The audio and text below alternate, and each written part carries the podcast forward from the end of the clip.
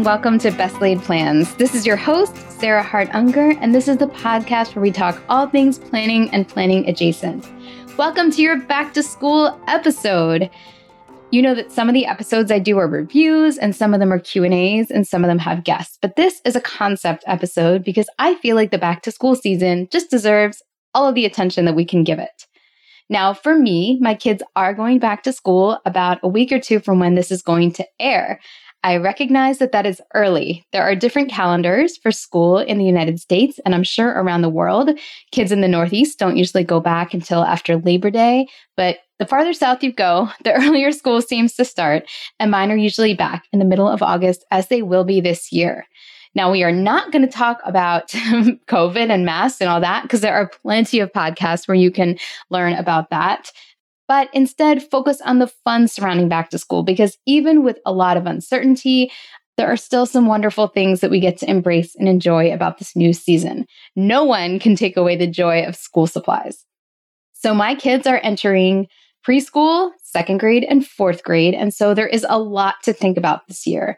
In fact, this is actually the start of a whole new quintile to me. That is how much of a new beginning it feels like.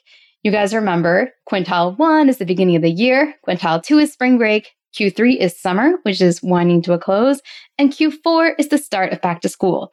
To me, this one feels the most like similar to New Year's, like it's a fresh start and new beginning. And I'm very grateful that we have that available to us in the middle, really the two thirds into the year, because I really need one by now.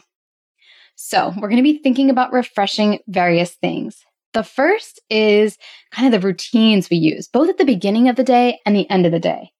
For the start of the day, I need to think about time. Like, do my kids need to go to bed earlier? Well, I guess that's more the bedtime routine, but seriously, it does start the night before. And exactly when do we need to be getting the kids up, getting them out the door, actually leaving to get to school. This does seem to change from year to year depending on what schools my kids are in. So I really have to sit down and think about it and often write out like an idealized morning schedule. And I do that every year. And it's about time to start doing that. It helps my kids actually. I've figured out by trial and error that one thing that does help them is to give them their own little checklists with time goals and to set up music timers around our house to keep them on track. So I've handed particularly my seven year old a little checklist where it will say, like, eat breakfast, get dressed, brush your teeth. and I'll tell him that I want him to have checked all those boxes off by the time the put on your shoes song starts playing on our music system, which has like an app where you can set timers to put songs.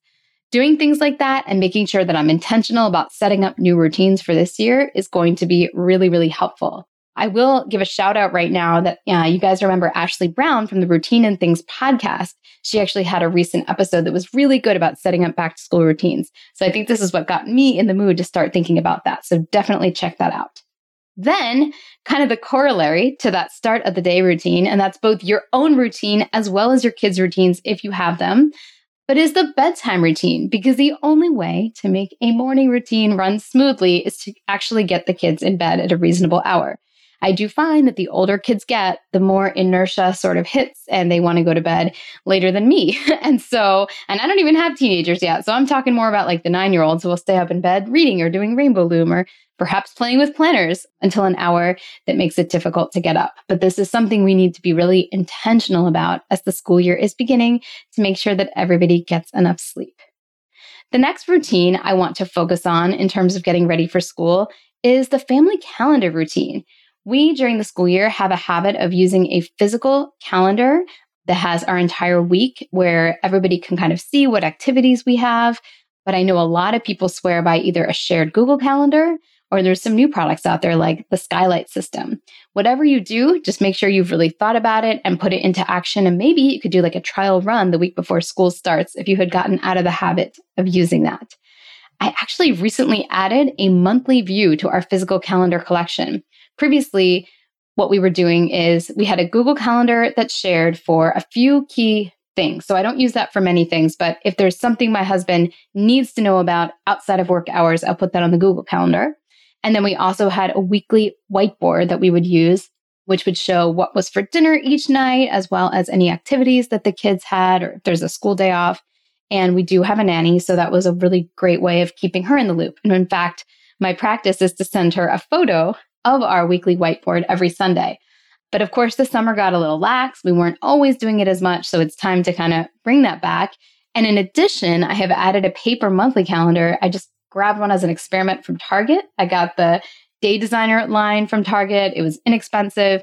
And I just did that so that she could see a little bit more ahead of time, like when the kids don't have school, when there are holidays, things like that. So that's something new I'm trying for this year, but I think it's going to make sense as my kids get older and their schedules get a little bit more complex. The next thing I want to think about refreshing is habits. I mean, this to me feels like a new season more than the start of summer, more than coming back to school after spring break. You know, it's it's your second fresh start of the year. That's why many planners start in January and the rest of them start in the academic season.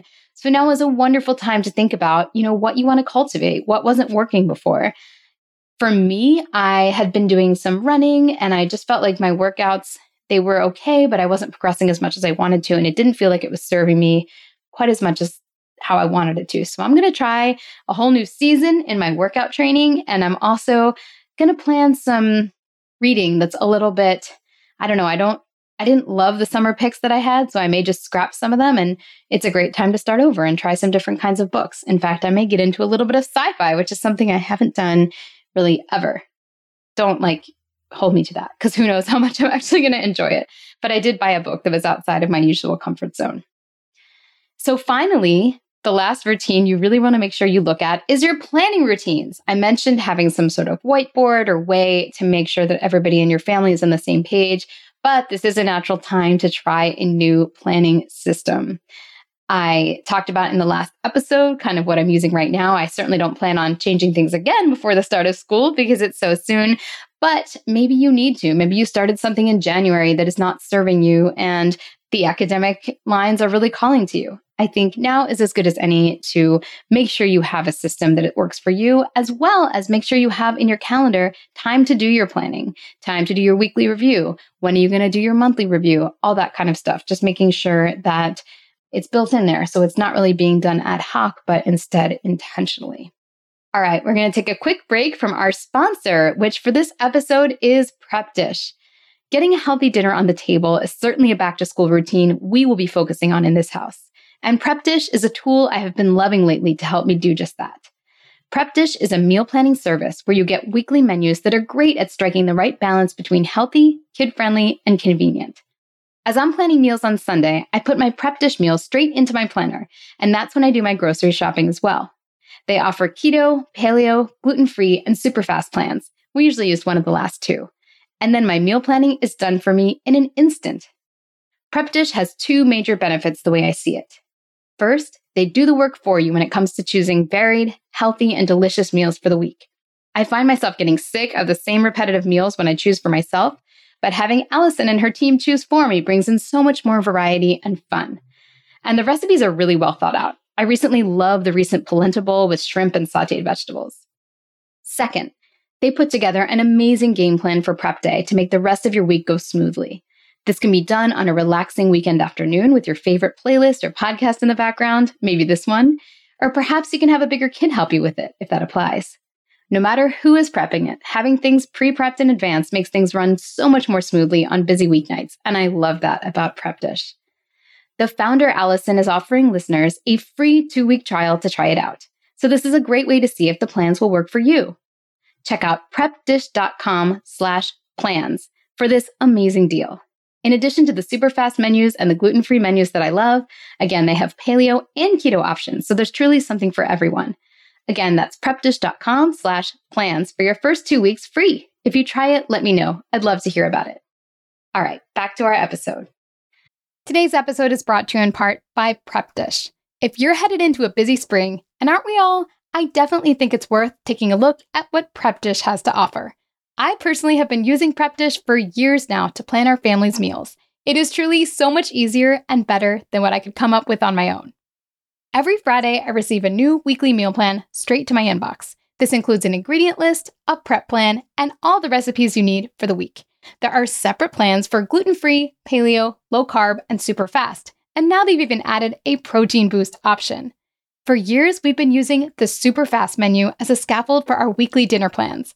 I love that I can easily make adaptations or substitutions if I need to, but also the recipes are genuinely really well thought out and truly taste great. The founder, Allison, is offering listeners a free two week trial to check it out. So this is a great way to see if the plans will work for you. Check out prepdish.com slash plans for this amazing deal. Again, that's prepdish.com slash plans for your first two weeks free. If you try it, let me know. I'd love to hear about it. You are in for a treat because support for today's episode comes in part from Jenni Kayne. I love Jenni Kayne and I hope you love shopping there to support the show. When you do, visit jennikayne.com and use code PLANS for 15% off your first order. Mother's Day is just around the corner, and this is the perfect gift to treat all the well deserving moms, moms to be, and mother figures in your life. Jenni Kayne is a California brand through and through, and their staples make getting dressed easier than it's ever been before. Think minimalist and effortless, yet totally refined. This season, I am so into the beautiful dresses that Jenni Kayne has on offer. My personal pick and what I'm hoping to wear all season is the Callan dress. I have it in the khaki color and feel like I could literally wear it to anything. And the best part is it's perfect for warm weather, which we have plenty of, but you could also layer it in a chilly, air conditioned space. I also have my eye on the day dress. It's such a classic silhouette. One thing you might not know about Jenni Kayne is that they also have an incredible rewards program where you can earn up to 10% back with every purchase, and joining is completely free. Find your perfect Mother's Day gift or curate your new spring uniform at jennikayne.com. Our listeners get 15% off your first order when you use code PLANS, P L A N S, at checkout.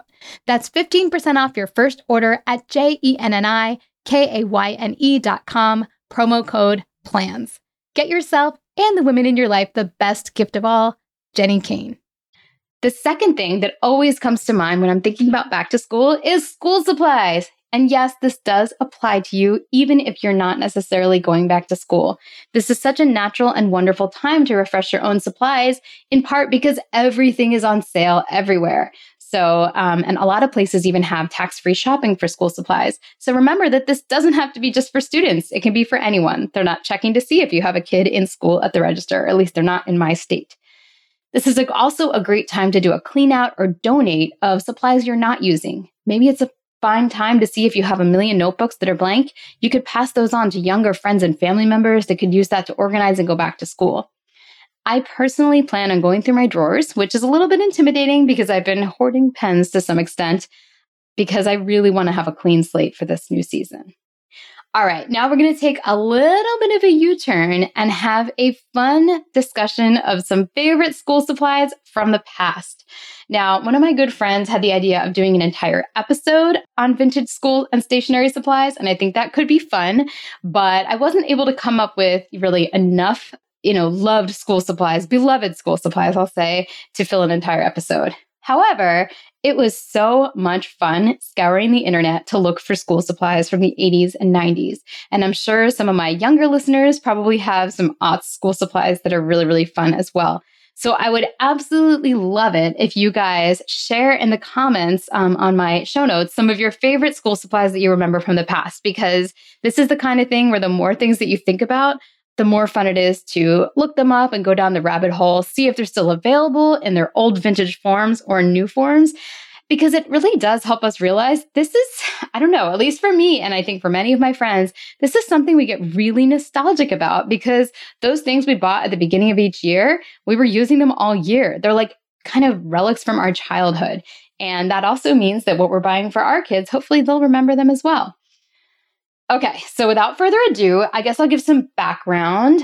I am an 80s, 90s child. I was born in 1980. And so my elementary school years were primarily in the 80s, and then middle school was more in the 90s.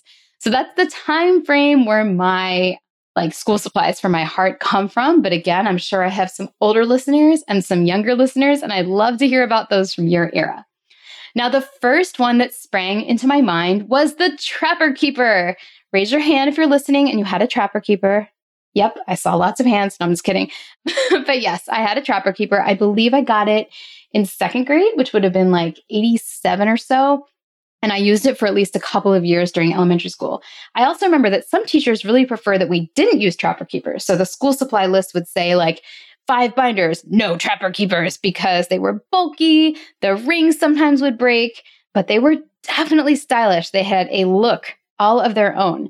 The one that I had had tropical fish on it, and I had a couple of the folders that came with it, and I think probably like a zippered pencil case that went in there, if I remember correctly. And guess what, you guys? You can still buy a Trapper Keeper. Like you could buy one right now. Now, they're not the original ones. You can find some of the original ones on eBay. They can be quite expensive. There was one beautiful one with a higher balloon on it that was retailing for like $250. And this thing did not even look like it was in good condition. But Mead, the company that makes Trapper Keepers, decided to come out with a vintage line where they, I guess they went back to their old design and they released several of them. And you can buy them for like $20 on Amazon, which is amazing. You can recreate your Trapper Keeper experience and it even comes with folders. So I kind of want to get one. Like I'm not going to because I really don't need it and I don't want to clutter, but oh my goodness, my heart like when I think about Trapper Keepers and the the amazing 80s designs that they brought back to put on these new generation Trapper Keepers. So if you have a Trapper Keeper, you're going to take a picture of it and you're going to send it to me on Instagram, like if you have one at home from the past.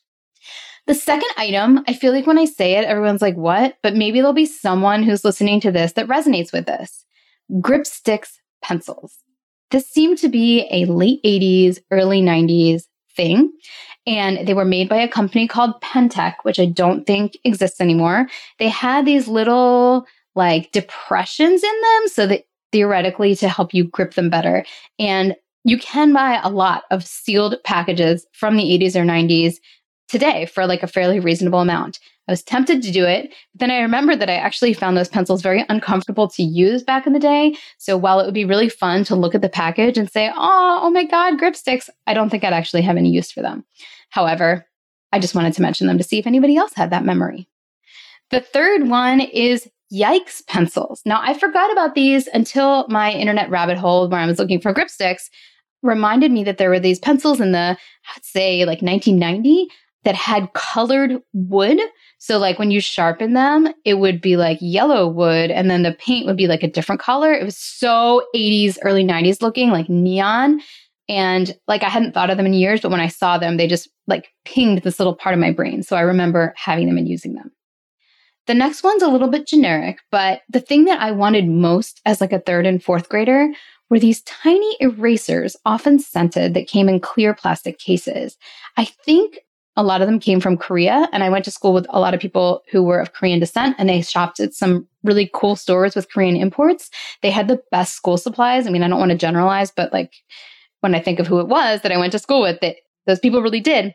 And I always wanted these little erasers, but apparently my parents didn't want to shell out for tiny scented erasers in a clear plastic case. Or who knows, maybe they were much more expensive then than they were now. But fond, fond memories of those as well. The next one is what people always mention when you're talking about vintage stationery, but I don't have like clear memories. So Lisa Frank, duh, right? Unicorns, rainbows, and she's also come out with like she, I don't know if it's actually her. Someone has come out with like some lines that look just like the ones that came out in the 80s and 90s and they are just extremely colorful. They are a whole 80s looking aesthetic. I don't think I had them, which is probably why I don't have the same kind of memories about them than I do about like my beloved Trapper Keeper, but they definitely have a huge following and they still exist today for that reason. The next one I was kind of excited to find out it's still around, and I think I might have to buy them. They're the Mr. Sketch scented markers. I am pretty sure that if I could smell the orange one, which I believe smelled like oranges, I would immediately think I was six again and like coloring in first grade because I definitely used the original Mr. Sketch. And according to current Amazon reviews, they still smell like they used to, which is amazing. So, that is another one that definitely some of us who grew up in a very specific generation are going to want to grab hold of. The pens that were used in my house growing up were uh, typically Bic. I think my dad got them from work. Actually, I lie. He had a lot of Papermate pens as well. I think that's the ones he had from work. But I also feel like the pen I saw all the time, which does still exist, is the Bic Crystal we had, I think, Jen Hatmaker on the other podcast that I was on, and she said that that's all she uses today. So Bic Crystal still has its own fans. To me, it looks very, very vintage and kind of old school, but I guess they do currently still exist. And then finally, for those of you that grew up a little younger, my like Xennial, well, not not Xennials, but more like mid millennials. I'm like either a geriatric millennial or like a young Gen X. But anyway, for those who were really cool in like the aughts, I did really want a Palm Pilot 3 when I was in college. My best friend had one. I used to like walk over to her room just to like look at it because it just looked like the answer to everything. And I never bought one. And now when I Google it, I just think it's still really cool looking and minimal in its own way. And then finally, if you had a certain brand of pencil that you liked, I'm just here to tell you all that you could probably find it. There's a website called brandnamepencils.com that sell a lot of vintage pencils. So I guess it's where like lots of pencils that aren't sold anymore go to die. And I have fond memories specifically for the Empire pencils. I grew up in outside of Philadelphia and I don't know if that pencils are a regional thing or not, but the Empire is always sharpened much, much better and stayed sharper. They kind of had almost like a little bit of a waxy feel to them. And I felt like I wrote with more control. Anyway, those are my favorite pencils in elementary school. I used to use them for standardized tests all the time. And I could still buy myself some Empire pencils. I almost never use pencils, so I'm not planning on doing that, but it is kind of comforting to know that these really old stationery items are still around sitting in warehouses somewhere. So that's it. That is my roundup of vintage school supplies, as well as a lot of the things I'm thinking about as we head into this fun new back to school season. I would love to hear all about how you are thinking about your new routines in this season, and I will give a little bit of a spoiler. The next episode is an all Q&A episode. So it may or may not be too late. I don't know. I may record this on Tuesday, which means if you're hearing this, it might not be recorded yet. And so you can still send me your Q&As and I'm going to throw in a couple of planner matchmaking scenarios as well. You guys have been sending me several of those and they're really really fun to think about, although challenging. So go ahead and make sure you submit your questions. You can do that on my blog by just leaving a comment on the show notes post. You can send me an email if that feels more personal to you. You can use the address shuboxblog at gmail.com, S H U B O X B L O G at gmail.com. Or you can send me a direct message on Instagram under shubox underscore plans or the underscore shubox. So we will be answering lots and lots of questions next week. So stay tuned to, for that. In the meantime, I hope you all enjoy getting ready for back to school season, whether you're going back yourself, have kids going back, or you're just living vicariously through everyone else. Have a wonderful week.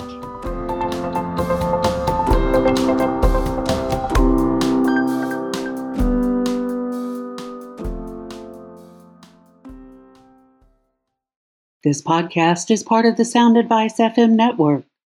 Sound Advice FM Women's Voices Amplified.